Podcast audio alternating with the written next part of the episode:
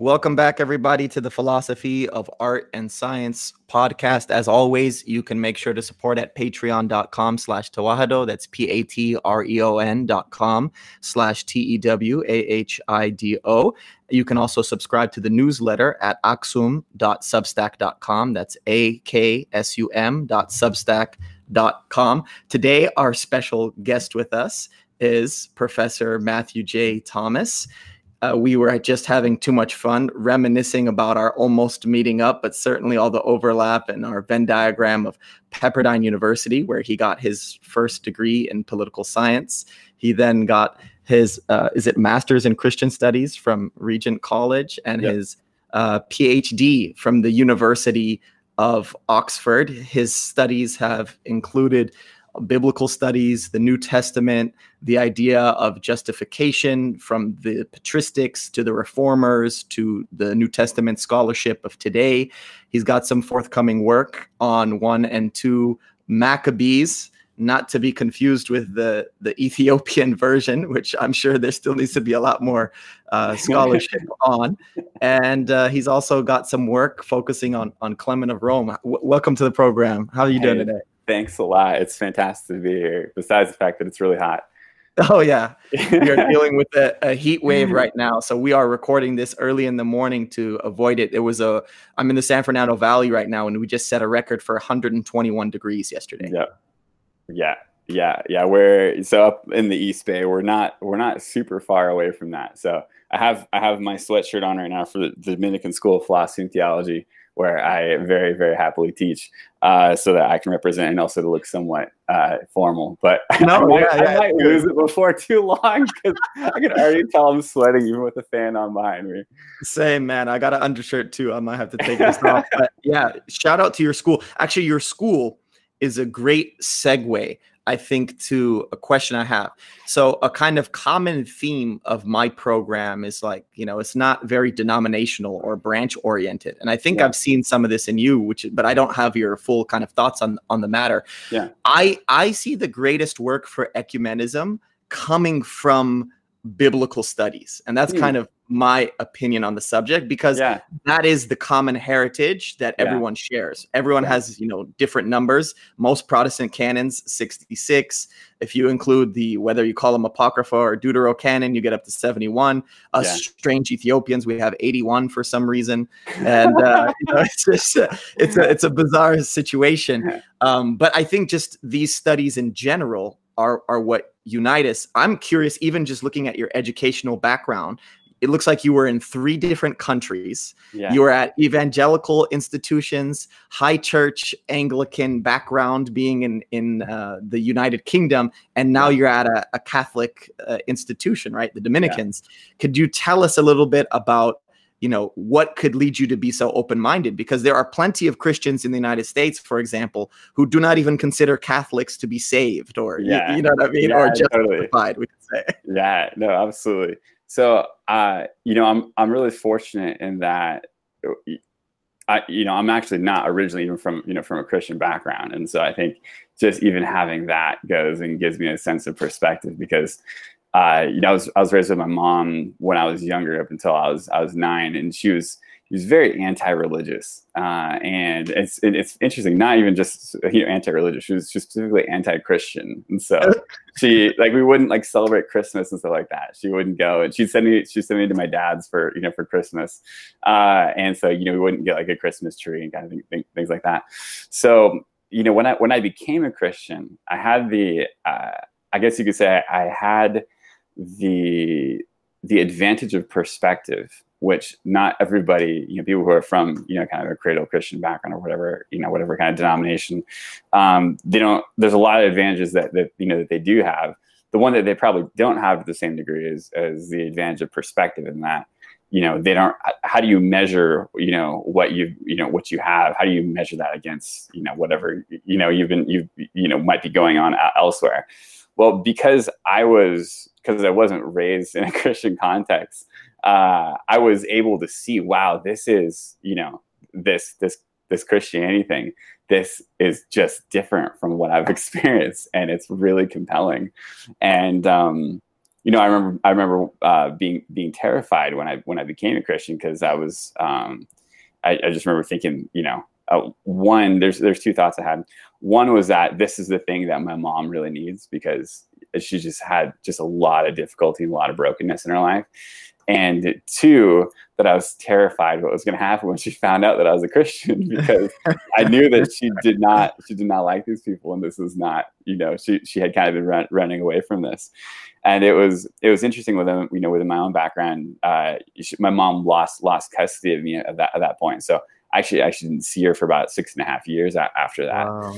And um, but it was really interesting when kind of late into high school and then in, in, in college uh, when I was when I was at Pepperdine, um, reconnecting with her and seeing how she saw the impact of the faith in my life and saw how it had taken you know it, you know how, how how christ had gone had taken me and, and, turned my life in a very different direction from you know where it would have gone if i was you know following either either my parents. And so um and so it was it was really you know for me is one of the most powerful testimonies i have just her you know coming to see you know who, who christ is in, in my life and saying yes like i want that. That's amazing from you know from the person who i was you know, uh, know i guess I, I, you know grew up most most fearing in this, these respects and was most worried about kind of you know her her rejection and everything. So um so I, I would say from a, from a baseline you know just coming from a non-christian background really helps. I've also just had the advantage of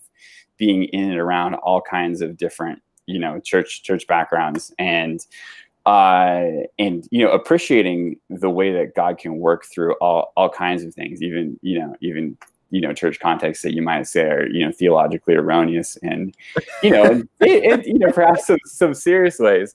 You know i have um i've i've really i've i've I've benefited from you know from all, all kinds of folks from you know from from different backgrounds, and so for for me that's that's helped me a lot to uh, to encourage me to try to always I think be you know be a, be a good good listener when it comes to you know just different different backgrounds and different kinds of denominational contexts that people might might be coming from because um, i mean even if you know even if somebody might be wrong and you know one thing or another almost everybody has something to teach you almost everybody has something that they do know really well that they can help you to appreciate better than you could otherwise um, for for for me theologically the uh, you know, the, the kind of the, the guiding light has always been C.S. Lewis. Um, I, I came mm. across this stuff uh, early, early in college and was really, real life changing.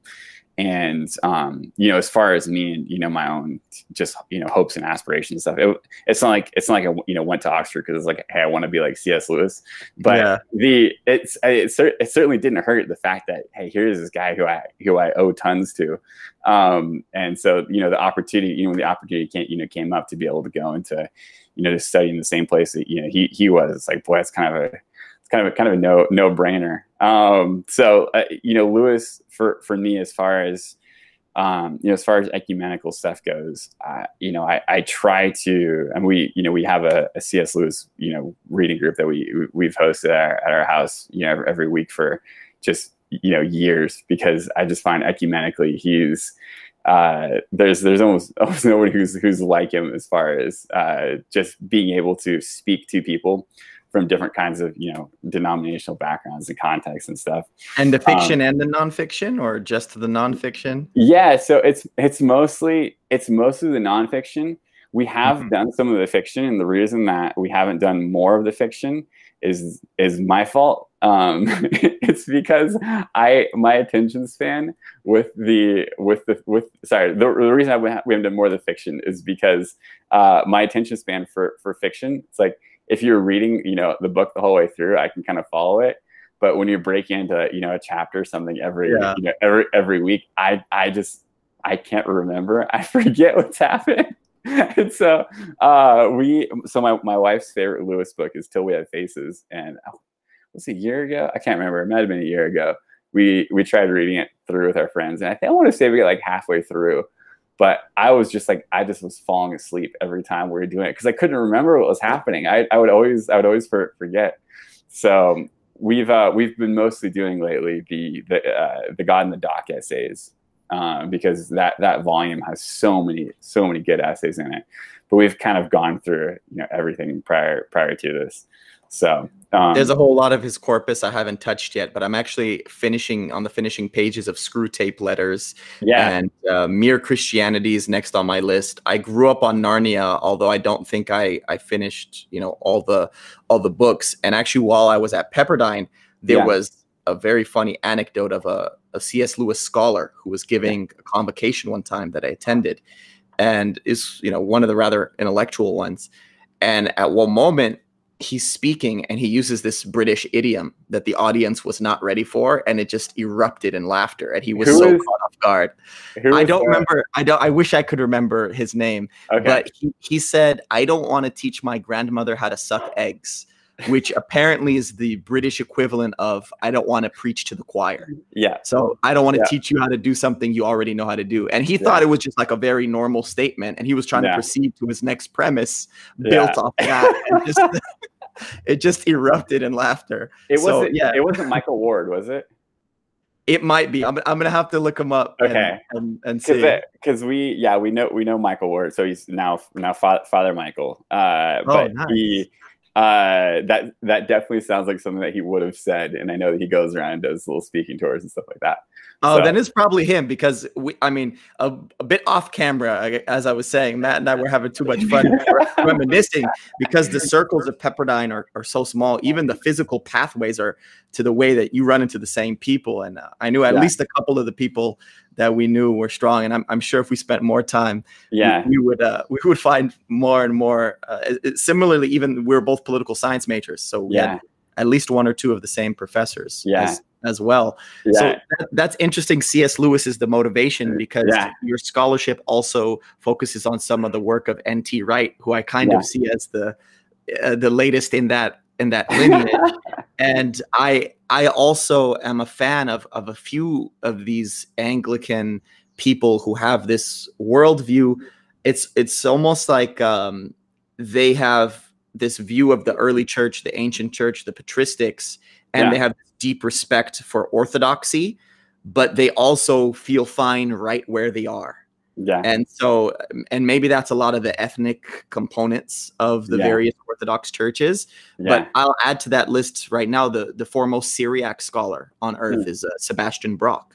He's okay. in that tradition. Yeah. One of the greatest Ethiopianists of all time was uh, Richard Pankhurst. He just passed away a few years ago. So there's something there's something to that tradition that you you stepped into at, at Oxford. I know. Uh, yeah, if I, if I can as well, just to, to affirm the point that you were, that you were making as far as you know, it w- as far as ecumenical stuff in, in you know in biblical studies, the, you mean the dis- on on the one hand, the discipline of biblical studies can be it can be a bit of a, of a cacophony sometimes, just because I think when you only get you know biblical scholars who don't do don't do any anything else um, it's kind of like everybody i mean uh, you know our our job is we kind of go and we dissect things we're not really necessarily good at you know after you've taken all the individual pieces out of the animal putting them all back together and making the thing mm-hmm. you know alive again um, so that's just the, you know that's the, the nature of the you know of the of the dis, of the discipline but i i do think as far as holding ecumenical potential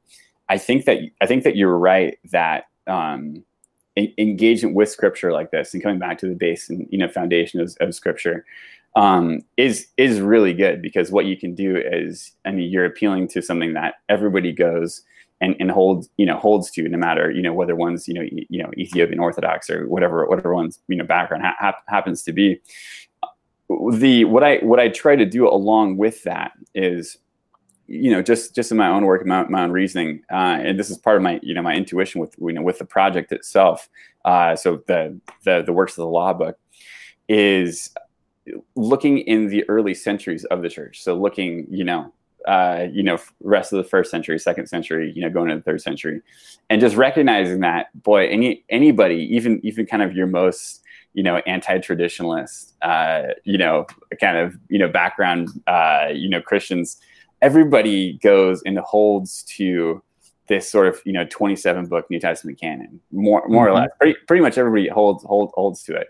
Um, not everybody holds to the creeds in the same same same kinds of ways, uh, but for the most part, most folks regard this early period as you know as common heritage and even if you don't regard it as common heritage for pretty much everybody it still is again if you're going and taking if you're taking you know the new testament so both both the texts themselves that you know were transmitted by you know you know by the early church um, and you know and the canons the list that goes and says hey these are the texts that are you know genuine and authoritative and here here's the ones that you know uh, you know don't don't go and you know meet me that list.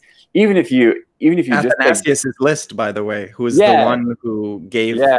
the Ethiopians an episcopacy. Oh yeah yeah. So even if you even if you just hold to those things, you're already, at least in a tacit sense, you're accepting the authority of the early church mm-hmm. in the, in this very foundational area. And so for me, you know, part of the intuition in this project was just recognizing, like, hey, even if I am, even if I'm going to go and, and exercise my anti-traditionalist sort of, you know, instincts, you know, to a, a maximal degree, I'm still going to come back to. I still have a kind of tacit belief and you know in in this authority that that's there in the early church because I, I think that these texts are authoritative and I think that you know they're you know I think they're genuine I think they're faithfully you know passed on you know etc. And so if that is the case, then going and engaging with the you know early Christian thought, I think it really does go and have potential ecumenically to go and to provide a foundation for people of you know you know different kinds of backgrounds uh, to go into yeah i think you know engage engage constructively and to say hey this is this is part of where we come from. This is uh, and when it comes to the you know the interpretation of scripture uh, this provides a really a really helpful guide for us. So. That no it's it's so beautiful. I want to connect some of the things you said earlier too right? This kind of insider outsider perspective that you yeah. gained because of the way in which you were raised and then the way in which you know to give a, an homage to the catholic tradition saint francis of assisi if i could paraphrase him the nonverbal preaching that yeah. is your testimony yeah uh, allows you to not not everyone in biblical studies like you said is ecumenical but allows you to within that within that space seek seek yeah. that which way which you're able to do and it's very fascinating too because it goes back to cs lewis when i read on the incarnation in yeah. english by athanasius whom you mentioned in his paschal letter list yeah. the 27 books.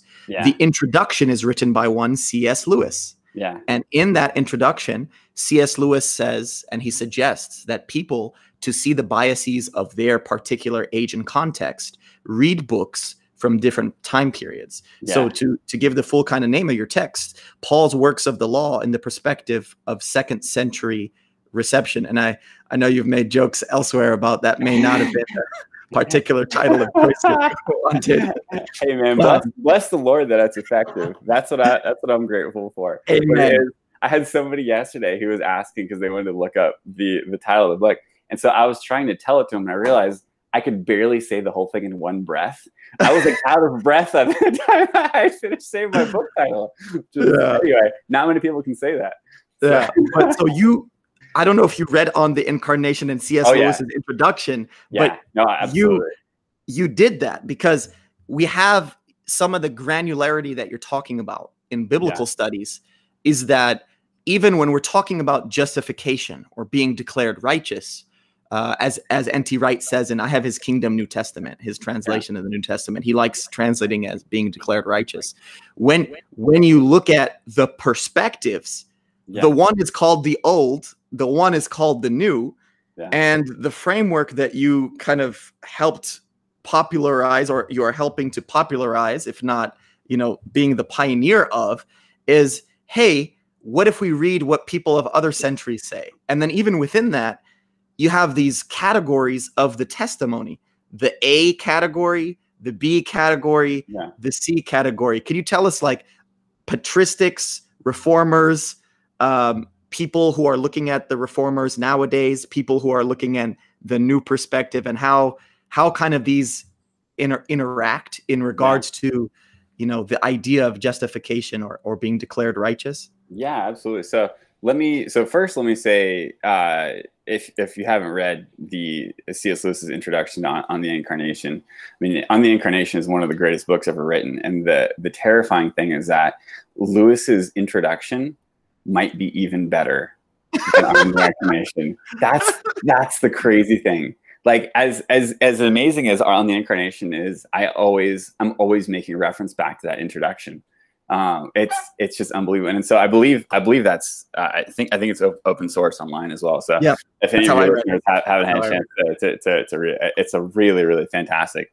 And I and I and I really try to take seriously what he says about you know about reading you know reading old old books and trying to develop perspective that way. Um, what I can do is I can give you a, a, just a quick. So this is you know for for for, for the listeners a quick overview of the project itself and then methodologically sort of what you're getting at with your kind of you know your a category your b category your, your, your c category stuff. So the the book is called uh, paul's works of the law and the perspective of second century reception. I'm gonna catch my breath. All right back with you now. Uh, the, uh, it is what it's what it's looking at is it's looking at the passages uh, in Paul where he talks about being justified by faith apart from works of the law. So in Romans and Galatians, that third term, what you know, what is what does Paul mean by works of the law? And so you have on on the one hand, you have what's called in in you know modern uh, New Testament scholarship the old perspective on Paul, which you know the the adherents tend to trace their roots back to Luther and Calvin. The regard works of the law as you know any anything that one might do to seek to earn justification, you know, before God. And so, uh, this is it's usually, um, at least in you know in modern context, it's usually taken as equivalent to you know to good works. Uh, and so, uh, not exclusively necessary, but that's just that's just often in a you know popular sense, you know, the way that you this. The the significance of doing those things, it's in sort of individual. Like I, you know, I'm trying to do enough of these works of the law. I'm trying to do enough of these works so that I can be justified, you know, before God. And so that's the way that that that term is understood within that perspective. The, the new perspective, so associated with with, with people like N.T. Wright, uh, is looks at that term works of the law and says, no, when Paul says this, he's talking about specific works of a specific law. And so you have the, the Torah itself is the law in question, the Mosaic law. Within these, there's always certain practices that come up, circumcision, Sabbath, you know, food, food laws, uh, the, you know, the, the various days related to the, the Jewish calendar. And the significance of going and practicing these things isn't, it's not individualistic in the sense of, you're trying to earn a certain amount of points by doing all of these works so that you know God will accept you or so that you can get, in, get into heaven where it happens to be. You going and practicing these things has a communal rather than an individualistic you know significance. And when i say communal it means you're becoming part of the jewish nation. You're becoming mm-hmm. part of the jewish covenant. So when a first century context nobody who's getting circumcised thinking like hey wow i did this great work. Look at this really good work that, I, that i did. Doesn't this get every you know right somebody ring a bell look at this that's, yeah. that's, that's not that's not the that's not the significance of being circumcised in, in, you know in the first century context. The significance is you've become part of the jewish nation. You've become part of you know the the you know the, the jewish the jewish covenant. And that's significant because you know from a you know from a jewish standpoint the, the you know the jews are the people of god. And so if you have these gentiles who are now coming in it's like okay great fantastic. You, you know here, here you are but you you know the jews are the people of god uh, and so if you want to participate in God's blessings, you need to become part of, you know, this people from, you know, from an ethnic standpoint as well. So that's the that's kind of the context of, of, of the debate. What my project does is it looks at the the earliest reception of Paul's letters, um, the 150 years sort of after uh, after his death, going up to Saint Irenaeus around you know 180 AD. And what what you find in this project, if you're saying, "Hey, what is you know, what do these figures say?" They sound very much like what we call the new perspective. And so there's the to give away the, the punchline of, of the book. Uh, the it's it, it's almost uniform. It, when it comes to the, the meaning and significance, uh, you know, of of of works of the law, really is uniform as far as you know what they the way that they interpret this, what they understand by it, um, and so that the, the the sort of fun paradox you have with this is you know what we what we call the new perspective on Paul, you know, is really in reality the old perspective. And what we call the old perspective is itself, you know, it's it's a it's it's a it's a theological novum in relation to this this early tradition and it's interesting because if you if you spend a good amount of time in luther and calvin you know you actually would have a similar kind of you know sense as well in that they both go and kind of set their positions in contrast to you know these you know early, early figures at least the earliest ones that, that, that they knew. When it comes to the, the methodology as far as hey how do you go and you you know, you, under, you know figure out what what you know the early church meant by works of the law the or sorry un, understood by it i, I have a, methodologically what, what i've tried to do is i've tried to set up a sort of system uh, where i have what are, what are category a sources so mm-hmm. a category a, a source is a source which goes and it is talking it's a, you know there's similar kind of jew gentile conflicts to the kinds of things that you find in paul's paul's letters. So it seems like contextually uh, what's happening is is similar. And so you know debate over works or law and then if you find things like justification or whatever happens to be around it you have a sense that you're on, on the right track. A category a source would be one that is directly referencing one of the works of the law passages in paul and so there's uh, you know there's a handful of verses in Paul's letters where he goes and he's, you know, he, he uses the actual phrase works of the law. So if you have a, a source which goes and is, re, you know, referencing one of those verses, then that's clearly, that's, you know, that's direct reception. A category B source would be one that does not use the phrase works the law itself or doesn't go and make direct reference to a verse. So isn't isn't clearly drawing upon a specific verse that has that you know that that that that phrase in there. But it is clearly influenced by paul and clearly makes use of either romans or galatians in a similar kind of context. And so ignatius of antioch would be an example of this where he goes and we know that you know paul is the most formative theological influence in ignatius of antioch uh, if, readers who don't don't know Ignatius, he, he dies as a martyr around 110 AD, and uh, was the bishop in, in, in, Antioch, so where you know where Paul and Barnabas had, had been and everything like that. So clearly, the Orthodox Church loves him because of his his one line: "Where the bishop is, there the church is." Yes, yeah, absolutely. There's all there's uh, there's all kinds of um, so uh, the my, my my son broke into the to the uh, to the the, the conversation er, earlier, and uh, oh. his, his, his middle his middle name is Ignatius. Uh, oh, nice. Name, name, for Ignatius of Antioch, and so we actually call him, call him Iggy. Uh, so, so, anyway, we have, we have a, you know a personal connection with, with him as well. Uh, so he he he would be an example of a, of a category B source. He's clearly influenced by Paul he argues against Judaizers in a couple of his letters. And so you have this kind of polemic back and forth. You have the Judaizers going and saying, saying this, which the, the, context, the, the, the context clearly reminds you of what Paul is engaging with in Romans and Galatians. And so there's a there's a sense in which this is this is really valuable supporting evidence. He just doesn't directly reference one of the verses or directly you know draw upon one of the, the, the works of the law phrases or use the specific phrase itself. Then the category c uh, category c evidence we'd say i call it circumstantial evidence. There's sources where they clearly have um, similar kinds of debates to what's happening with uh, you know with with Paul's own, own, debates in Romans and Galatians, and so they're going back and forth between Jews, you know, Jews and Gentiles slash Christians uh, over similar matters. But it's it's unclear the degree of Pauline influence. So some of them, you know, the, the Epistle of Barnabas is one example where some some interpreters think, yeah, he's clearly drawing upon Paul other ones think, oh, I'm not not certain if if if this is really influenced by Paul or not. And if you can't make a you know a confident judgment, then I have it as as circum- circumstantial evidence. So that's that's the way methodologically I've I've gone to try to say, hey, how can you how can you look at the entirety of reception, but go and prioritize those sources that are most directly influenced by you know by by by, by Paul's epistles, um, and it, what you find in the end is that there's not a great deal of difference between those sources that are most clearly influenced by Paul and those for which we just have, you know, circumstantial, you know, kind of evidence as to whether or not they're drawing on Paul. And it, it, when you find that, and then you go back to the context of Paul's letters, you find that this is this is sort of what you might have expected because if you look in Romans and Galatians, where Paul goes and says, you know, talks about being justified by faith apart from works of the law, in neither case does Paul go and define the term. It seems to be something that is commonly, it's common coinage, it's commonly recognized by whoever's, you know, whoever's going to be re- reading his epistles.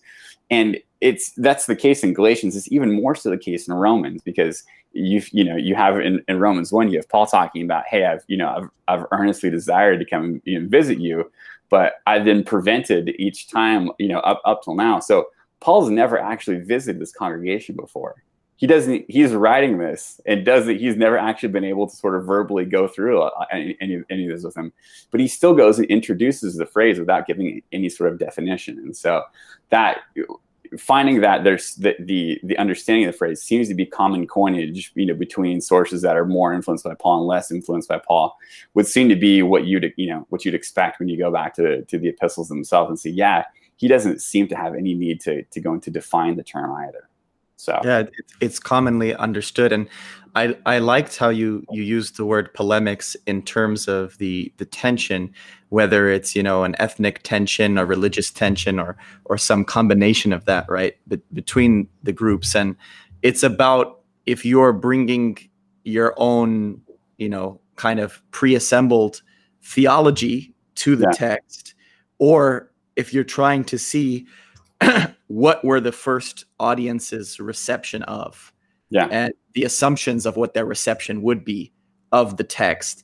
And how does how does that match to the three categorizations that would be under patristics the many categorizations of the the reformers yeah. and uh, today in you know in 20 in 2020 scholarship and yeah. for, for those of you who don't know, the kind of inspiration for this podcast is so funny that we both happen to be Pepperdine alumni as well. That was kind of just a, a bonus.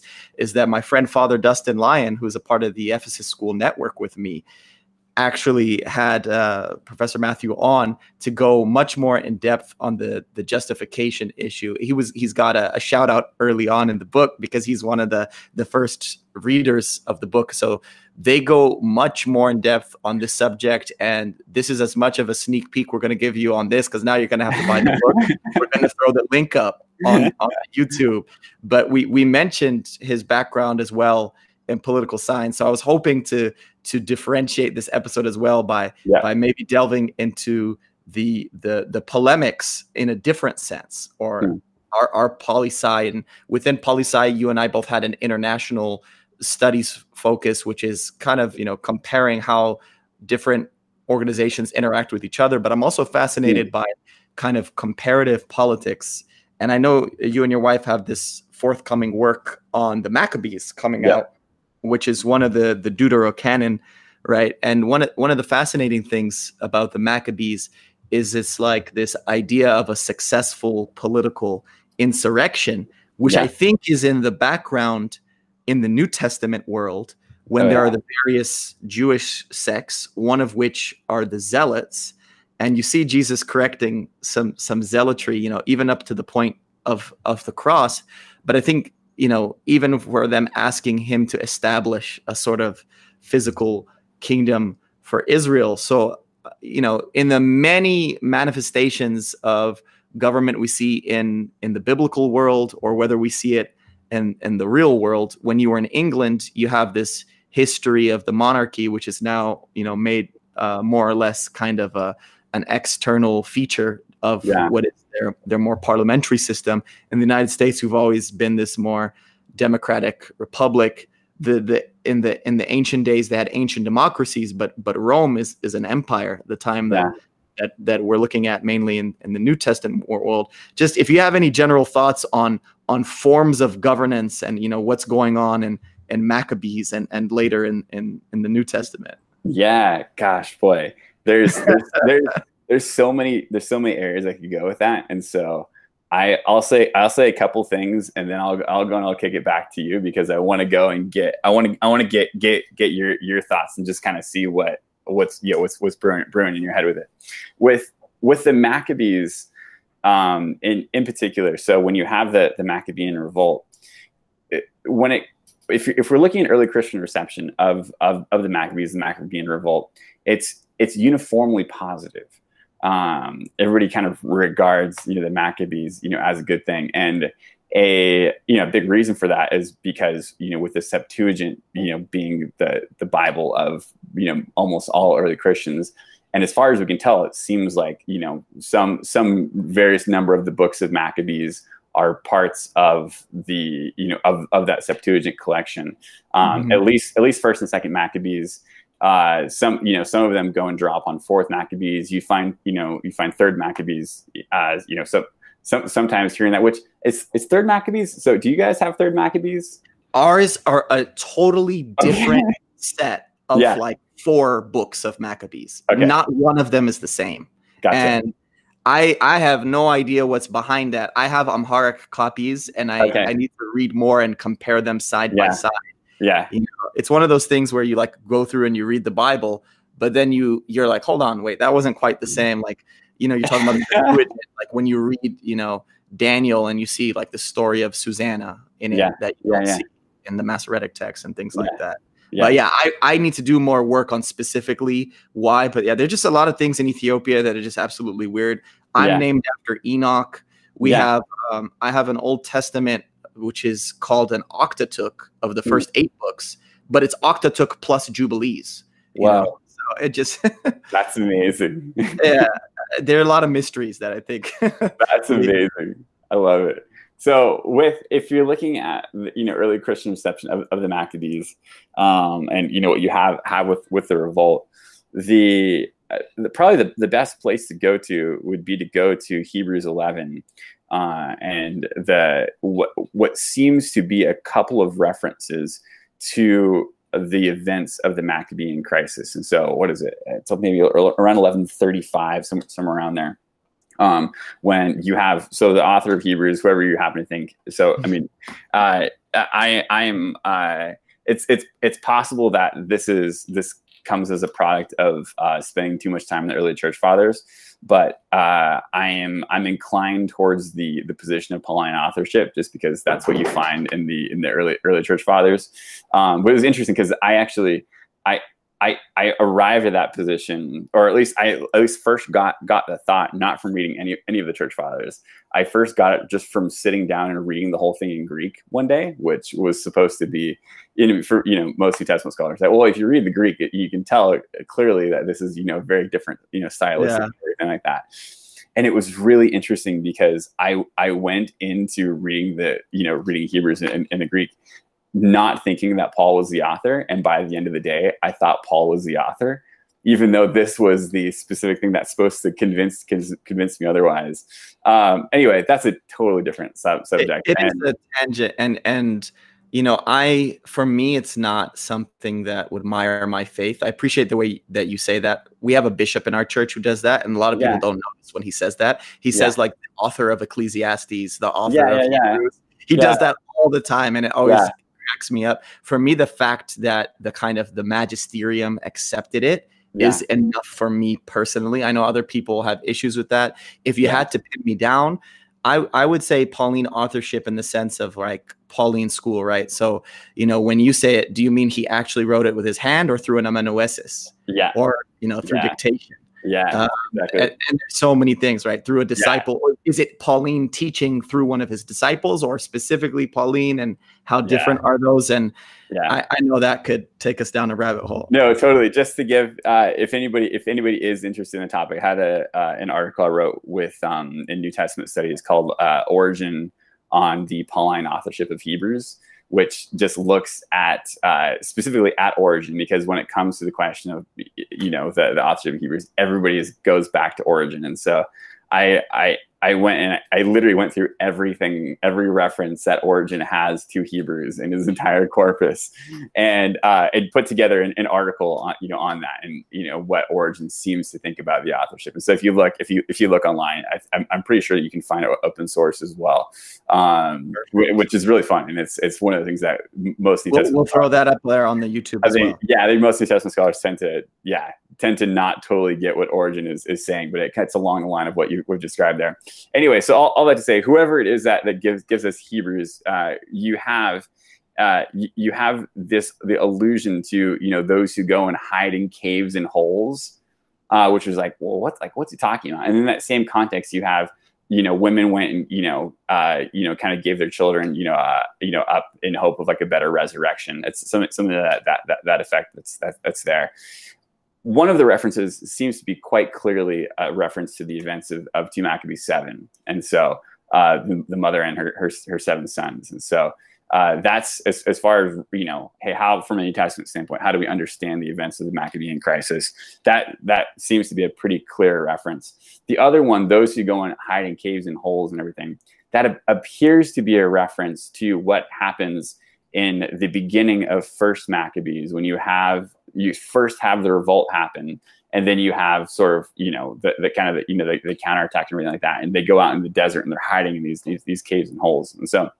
it seems as though whoever is you know is the, the author of hebrews is you know is holding up you know these these maccabean you know rebels as these you know, these heroes of faith these examples of what you know good kind of biblical faith is like and from a standpoint of you know hey is there tension there well you know, I don't know if it's any harder than some of the other examples that you get in, in Hebrews 11 because you got like people like Samson that are there. You're thinking like, mm-hmm. okay, where you know, what, what let's let's enumerate the, the virtues of Samson.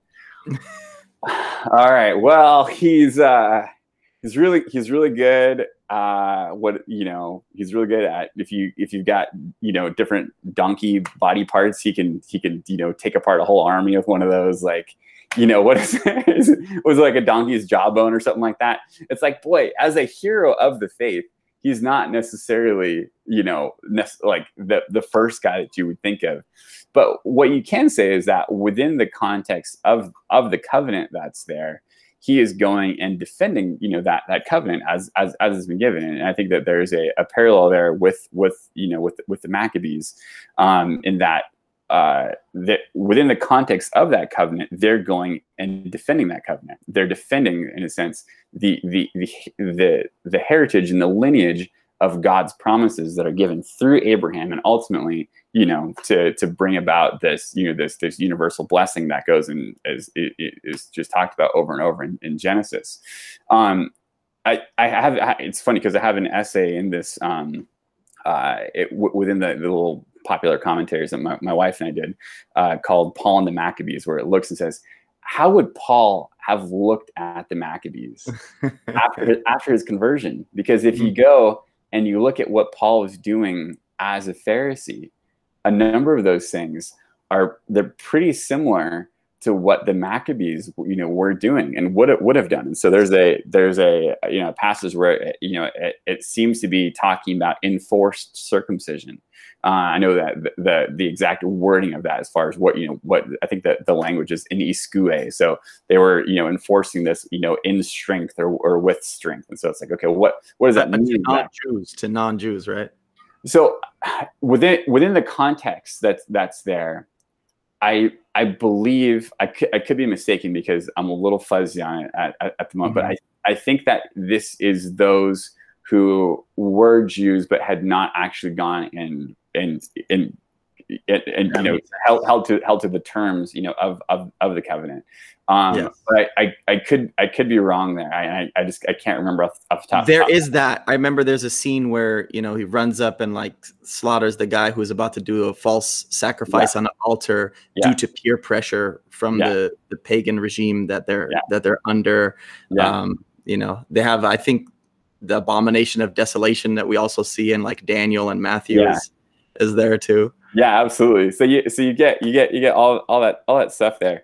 Um, I think when you're looking, if you're saying, okay, from a New Testament standpoint, how do you go look at this, and then you know more broadly, how do you understand that you know that that kind of theological empire that goes and you know starts under the Maccabees?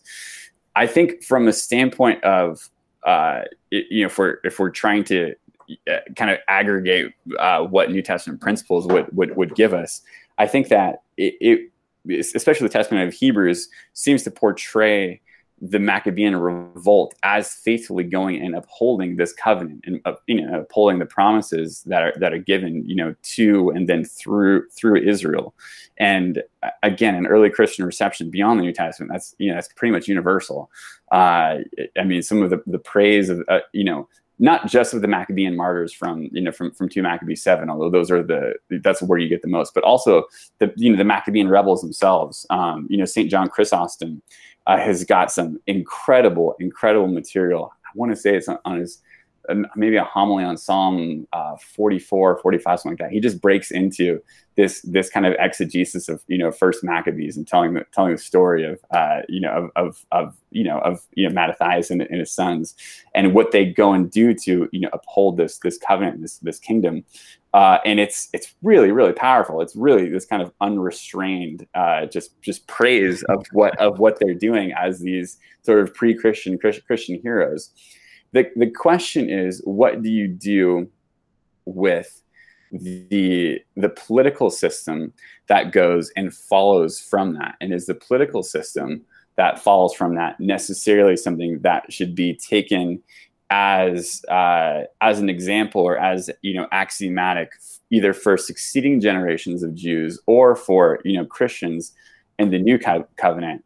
And it would be pretty difficult to find a whole lot of support for that. I think either on the Jewish side or or the Christian side is saying like, hey, this is you know this is this is the way that uh, you know everything everything should work from from here on out.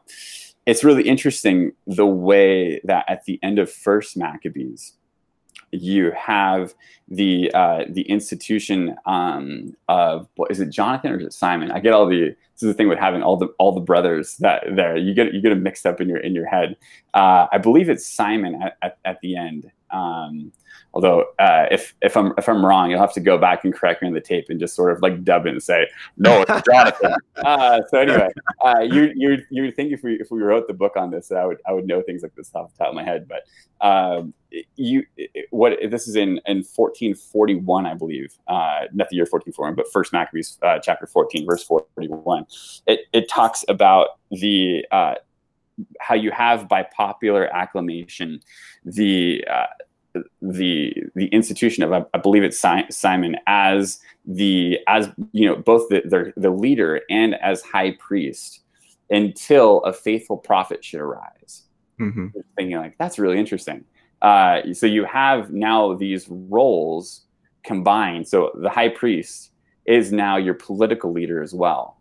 Yes. Uh, which is you, fast forward to the New Testament, you think, why are people like Caiaphas? Why are they making political decisions? Like, you know, didn't they just offer sacrifices? And that's like you, you get to Maccabees and see, no, this is how you've got to the context where you have the political and sort of your, your priestly roles combined into one because you have by popular acc- acclamation uh, you know this, this you know it's they, they, they, they go together now but it's very interesting the way the text presents it because there's no there's no equi- equivalent of Aaron's budding staff. There's no sort of equivalent of uh, a kind of divine sanction to say this is the way that things are meant to be, you know, in, in perpetuity. And if anything, you you have the opposite of that.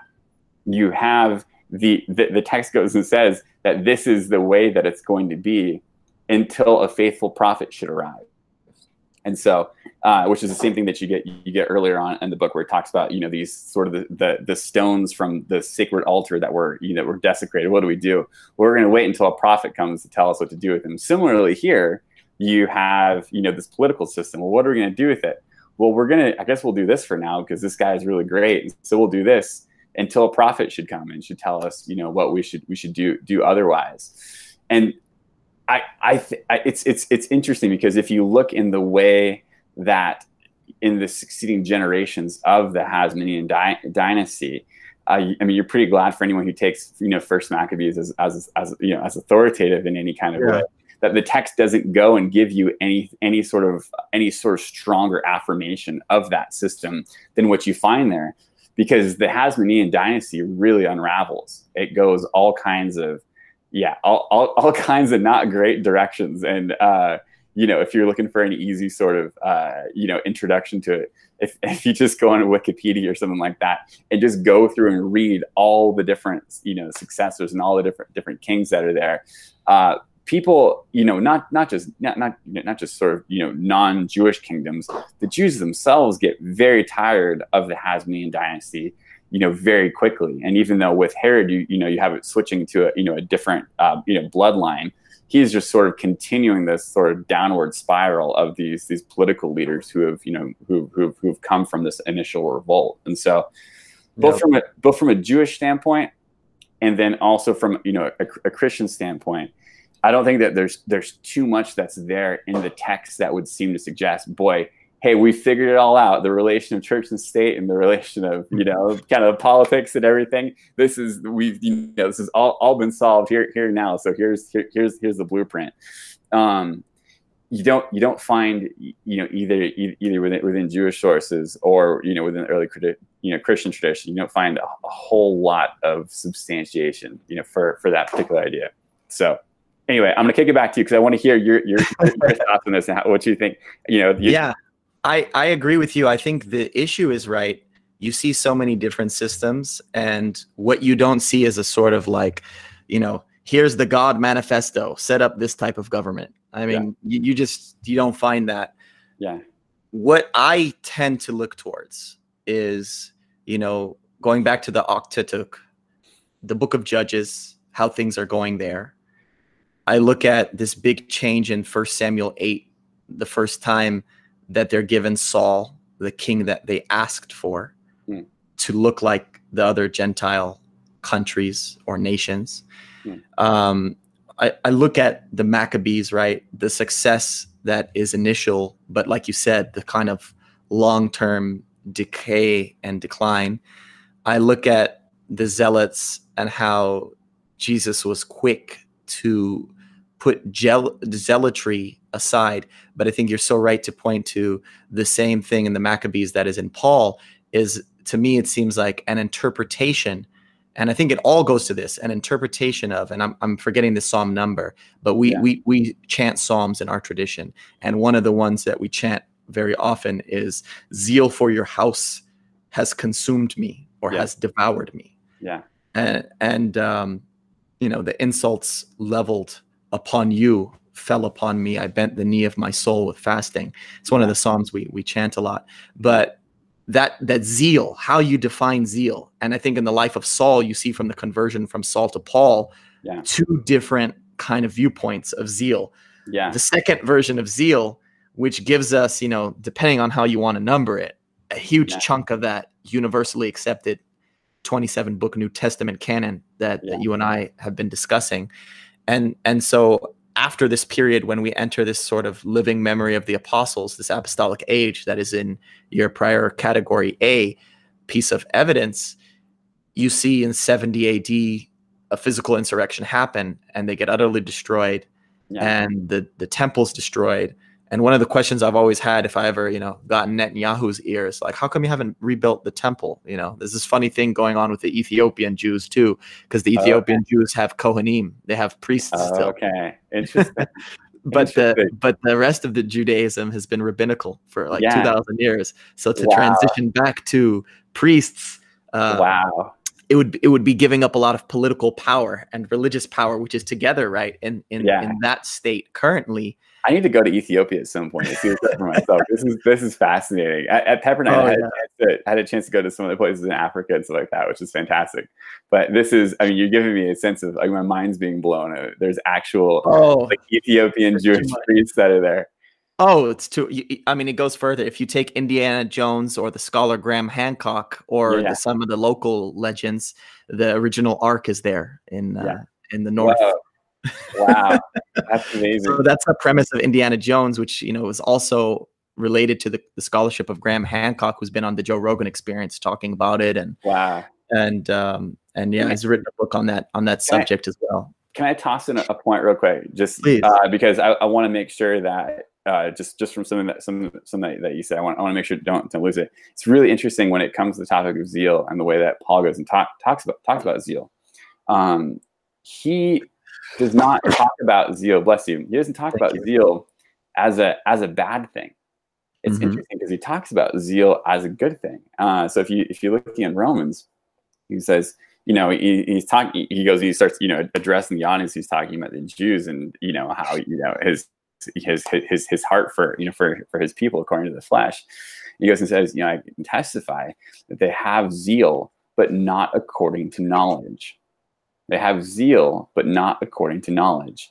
And I think if you, you know, if you if if you were to say in in relation to uh, you know, kind of the Maccabees and everything like that. And, you know, Paul kind of in a sense trying to do his own Maccabean thing in his own in his own time. Him going it, you know what what he did you know as as Saul he was acting in a sense I, I think Eh, we you, you, you could talk about the, the, the, the, details of it but it seemed as though he was trying to act as best as he could with the knowledge that he had in the sense of he does not have the knowledge that the new covenant that has come along that you know that goes and fulfills the promises that were you know made to you know to all you know all the patriarchs and everything that this has actually gone and arrived.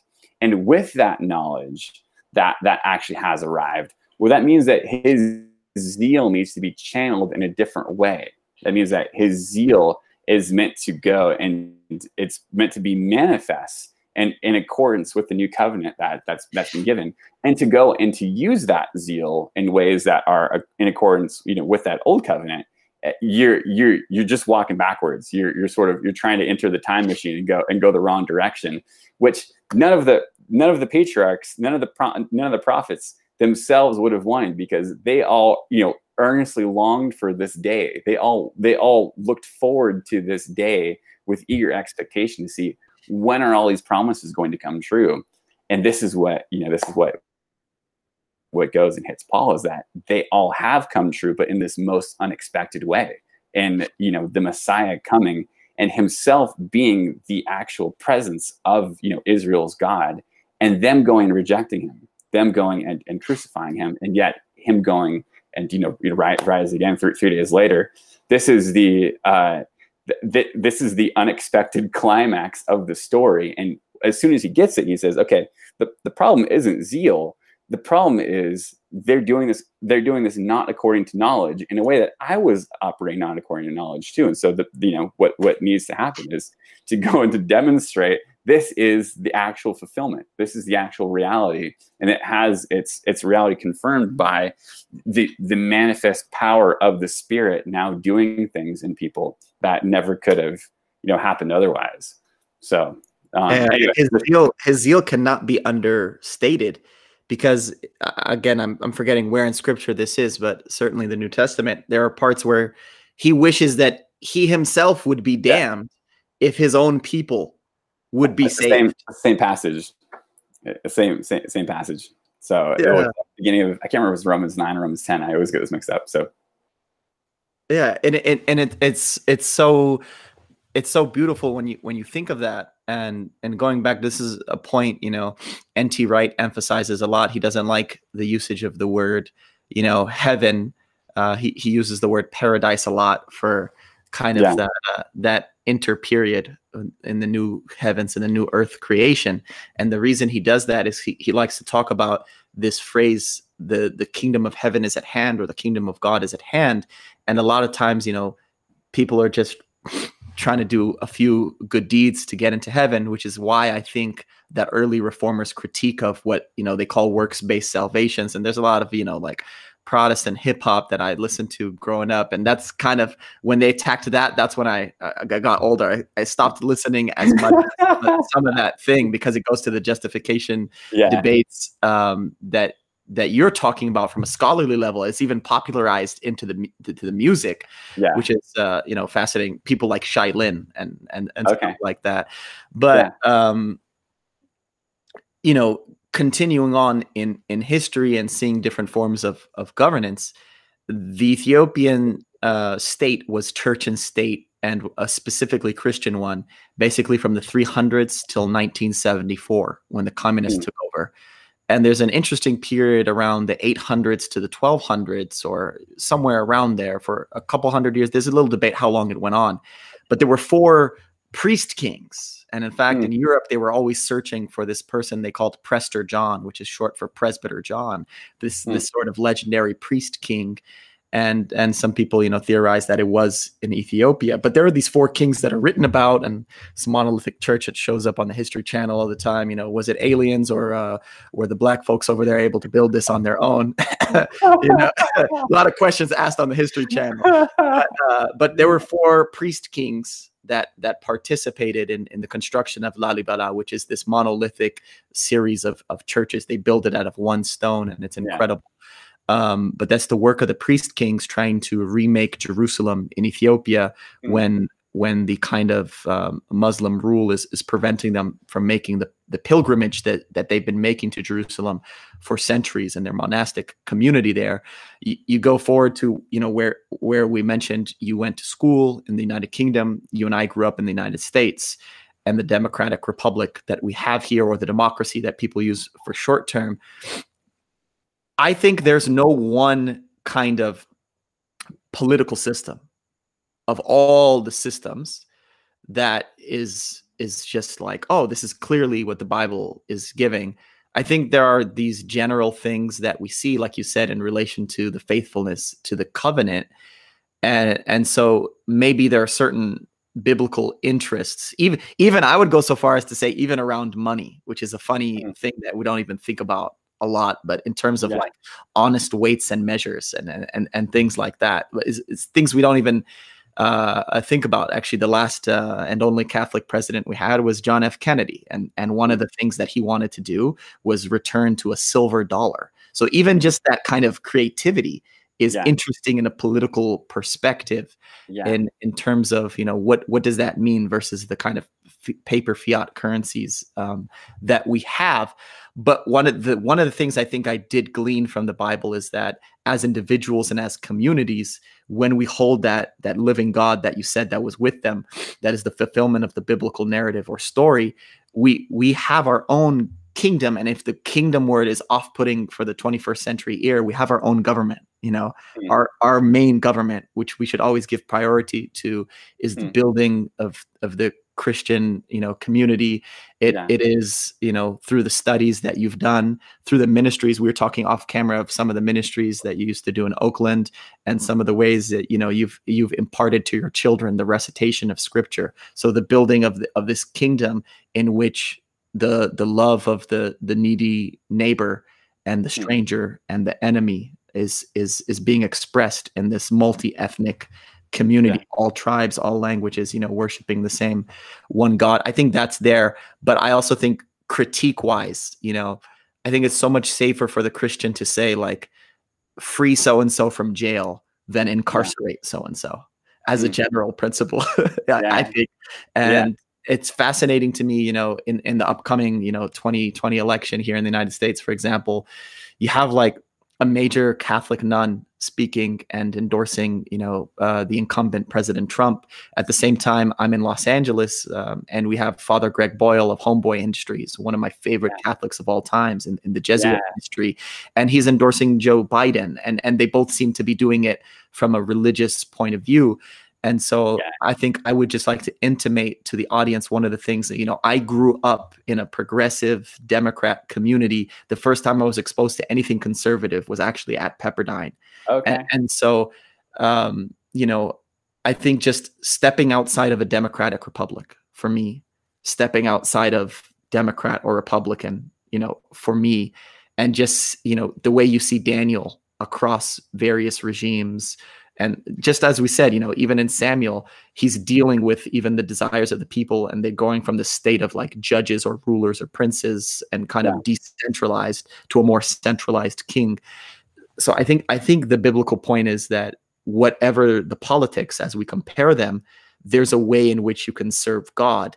Um, mm. But there are general ways that we could be more rather than than less yeah. faithful, and that these kind of dialogues help flesh out, you know, those those opinions and people have them all the time like what is the role of of war of the death penalty of abortion yeah. these kind of big things people um, um, talk about healthcare um, whatever it, it, it, may be I, totally. I think we need to flesh them out yeah i think so i think for me the the frustrating thing that that i i find um, is um, the the the, th- the thing that I, I, just find myself always always coming back to when I look at um, the kinds of stuff that you get from you know either of the major you know political parties right now. Um, and I think that this is this is sort of the underlying question, sort of you know both on the left, on the right. That I just find myself coming back to all the time, and it's not necessarily that I've, I have a really good and clear, consistent answer to it. It's just that this is the question that none of us are really answering, and because of that, we all end up looking like hypocrites the, the, question is how is it that the church or how is it that Christianity is actually meant to relate to the state? And so if I, you know, if, if I go and I, uh, you know, I can, I can, I mean, I want to try to be as, as, as kind of equal opportunity with this because I'm sort of, you know, politically, I'm, I'm kind of, you know, off in the, off in the desert right, right now where I find it really, really difficult uh, to, uh, to identify much with, you know, with, with either party or to have much enthusiasm for either of them. But you can say uh, on a Democratic side, you'll, you'll get appeals to Christianity when it comes to, things you know like uh, you know like you know caring for the poor like uh, you know in healthcare and always think things along along those lines or you know the immigrant and it seems as though the sort of the tacit assumption is that the government should go and take Christian principles as authoritative and actually go and enact them. Which you're gonna, I, mean, I, I look at that and I think, boy, there's not a whole lot of separation between church. I mean, you really want your government to be i mean it's like if you they're not putting things in this term but i just i'll often hear the things that are saying like boy that's some pretty serious theocracy you guys are you guys are proposing there but then when it comes to you know when when when it's you know if that's what's happening on monday on Tuesday, when it comes to you know whether it's talking about kind of sexual ethics or anything like that, um, anything that has to do with Christianity or the church and like that. You don't want to hear you don't want to hear any of those things. It's like, and if you were to even yeah, even, even if you were to even to, to kind of bring those things into the into the conversation, uh, you uh, you would you would not be allowed to be part of the conversation for very long. And and I and I think that it's one of the things on the other side, you know, you can go and say, uh, you know, with uh, you know, with, with, you know, with with Republicans, there can definitely be days of the week where it feels like, wow, what you're proposing, it seems as though you're from a standpoint of principle that you really want there to be, I, I really a, very theologically informed government here. And so you know when it comes to you know protecting you know like you know the the, the you know the lives of the, the unborn or you know things things things along those lines you really take that seriously as far as uh, you know the fact that you know each person is made in the Im- image of God and that there's this you know especially those you know who, who, who are the weaker lives. We, you know, from a standpoint of uh, being informed by Christian principles, those are the ones that you have an, a special duty, you know, d- duty towards. But then when it comes to the next day and say, okay, well, what about you know when it comes to when it comes to money, when it comes to kind of theology, you know, let's let's have let's have our uh, you know, let's let's let's have our you know our business principles uh, influence you know informed by uh, you know by, by Christian principles as well. And so let's talk about kind of Republicans and money and business, and let's talk about usury and you know. Uh, oh, I, I love that. And suddenly it's like it's it's the same thing that you find on the other side, where you just kind of get the sort of la la la la la. You don't want to hear what's going on, like you the uh, you it it the that that that particular side as less enthusiastic about being informed by Christian principles, and I think in those those kinds of areas. Um, and so for me, on both sides, the, the the the question I just come away with is I don't really find that either party currently, and and again, I'm not trying to I'm I'm not you know trying to be be, be partisan or beat beat anybody up because these are these are difficult questions to, to go and answer. I don't find that either party is actually engaging the underlying question at all of how it is that Christianity should relate to the state.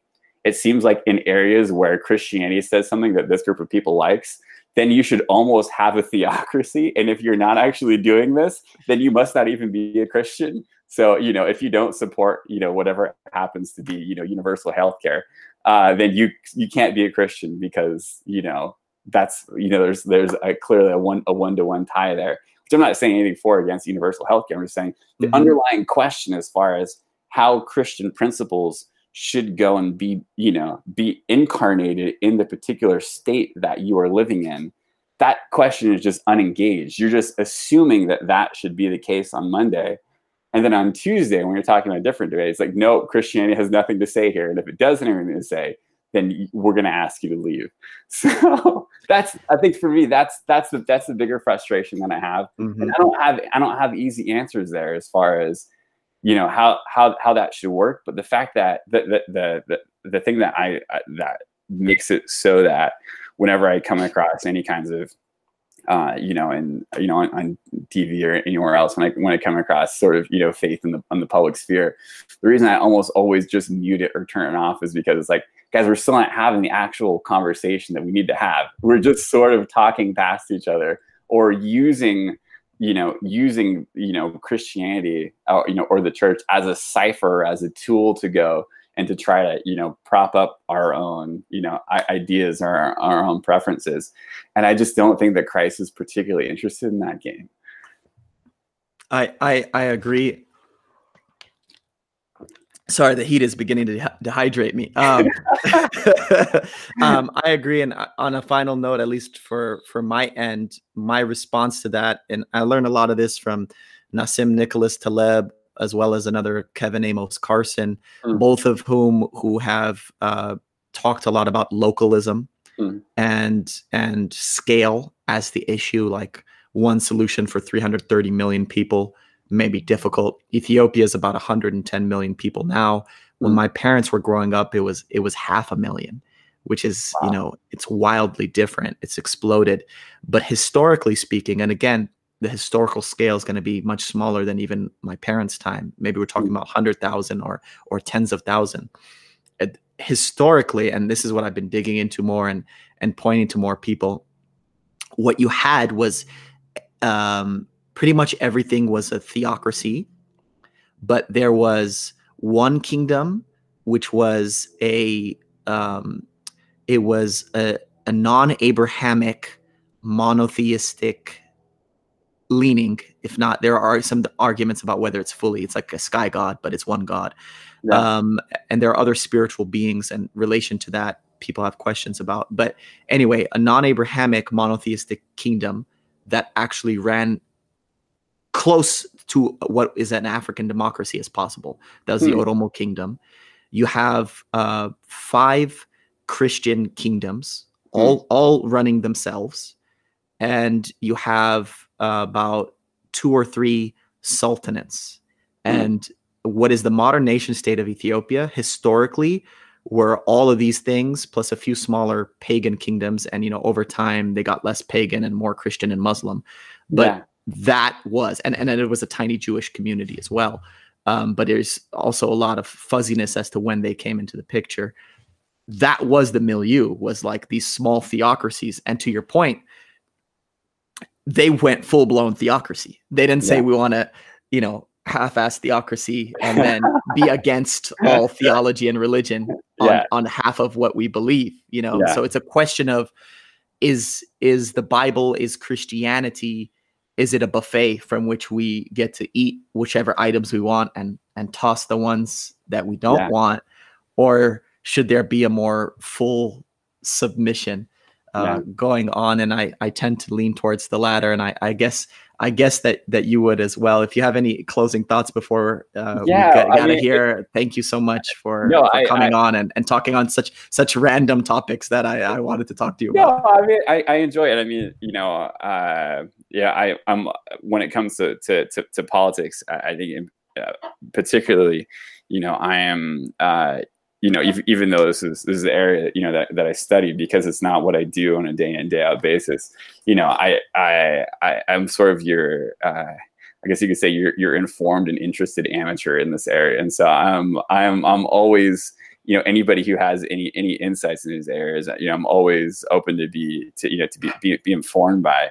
I think the the thing that you know in relation to our, our own particular you know con- context um i it's just I, it's funny because i'm having facebook uh, i'm having flashbacks to these these um these these great discussions i've had with my friend tom on facebook over, over the years.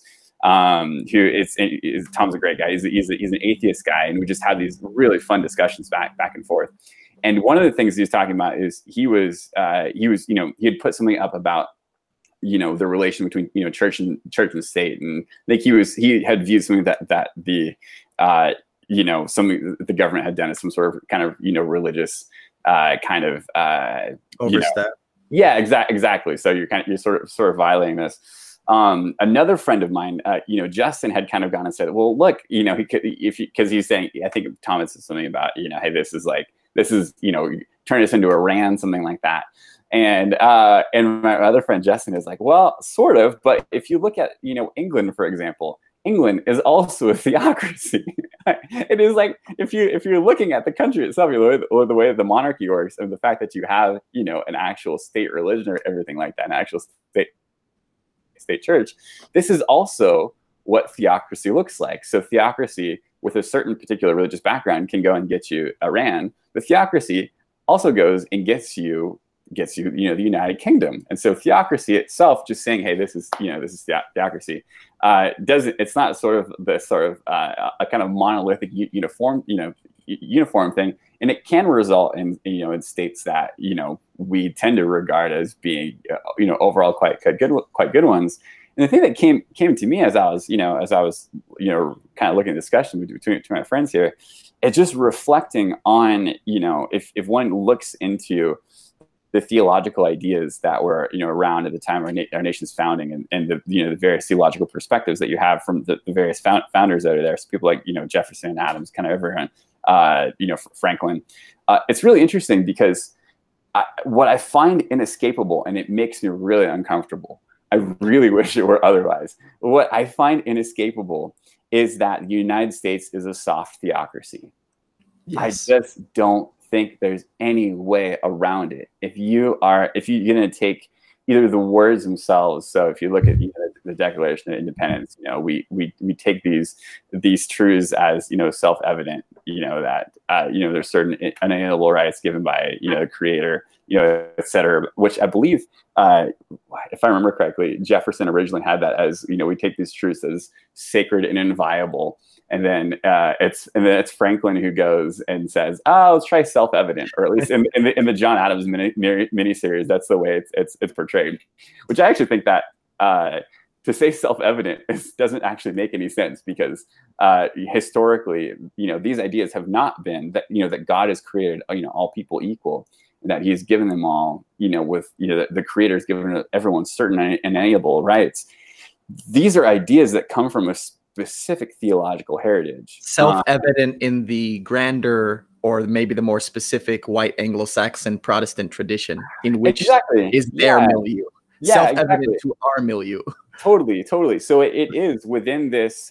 Uh, I mean, the, it's a kind of, and it's it's not just this kind of you know 18th century you know liberal Protestant you know perspective that's that is that's represented, but it is that is the the predominant sort of thing. Um, you know, for some for some of the founders, it, you know, it kind of veers more towards deism. For others, mm-hmm. it is a more kind of like Orthodox Christianity. But for all of them, they're operating within this sort of Judeo-Christian theological framework. Within it is self-evident to them that the Creator has created all men equal, and that he has you know given them all certain inalienable rights and it's you know this that this that and the other. Now they then go and abstract from that as much as possible in order to go and to create within this you know this this context as much room as possible for you know what they regard as you know kind of human flourishing and for freedom of religion you know etc but that doesn't still mean that you, you have is not a soft theocracy because if you go and you take what's self-evident to them and you take that and contrast that with all these other kinds of culture. I mean, this is the this is the huge blessing of being you know international studies, political science, you know background. You take that and you contrast it with all kinds of other you know times and cultures and you know places. So whether you're going back to the ancient Greco-Roman world, none of these things were self-evident to anyone back then. Or if you go, you know, if you, if you, you know, one goes, one goes to, to, you know, to China, if one goes to all these other places, it's, it's only really self-evident within this particular theological framework. And so that that for me the the what I just find to be inescapable that uh, no matter how much you know how much we want to go and to separate ourselves from the Judeo you know Christian heritage, the fact that our founding principles that we're all relying on, you know whether we're Christian or not, that they they do come from this kind of soft theocratic framework. That's sort of the uncomfortable thing that I just don't you know I don't I don't know exactly what to go and do, to, what to do with and how to you know, because I, I, want to have all my principles, you know, you know, solely de- derived from reason, and that you know, reason's going to go and you know, give us this kind of common ground that everybody can go and engage with fruitfully, you know, one one another. And so regardless of where you come from theologically, we're all going to come to the same place. But when you actually go and you study other times and you know cultures and histories and the way that reason works within different theological frameworks, well, reason working within d- different theological frameworks does not necessarily get you what's self-evident to us in our in our theological context. So I'm, I'm, so thankful to God who, through His providence, got you and I together. You called yourself an amateur, but you've given me a new technical term that I'm definitely going to use and quote you on: soft theocracy. what I love about you is that whichever topic of study we're talking about, you have this thing which is embodied in Pepperdine's motto that the hmm. truth has nothing to fear from investigation. You are pursuing the data and however queasy or uncomfortable it makes you in mm. justification if it if it makes you a, a dreaded works-based salvation person in, in politics yeah. it, might make you one day in the future a soft theocrat just because that's yeah. the truth of where you know the united states came from you're just, just, recognizing that every day in the past we've been soft theocrats and haven't yeah. well other people are in denial other people are in denial yeah. for the fact that you would follow that those data wherever it would lead you, I think is inspiring for a lot of people. And, and thank you so much for coming on the program. Yeah, absolutely. If, hey, if it's a great ever, you know, if it's an advertisement for Pepperdine University, it's a place that I think for, for both of us, you know, that has has really benefited us, you know, both of us a lot. And I thank God, to, you know, for the formation that uh, you know had there, as as you mentioned. So, yeah, it's fantastic. Amen.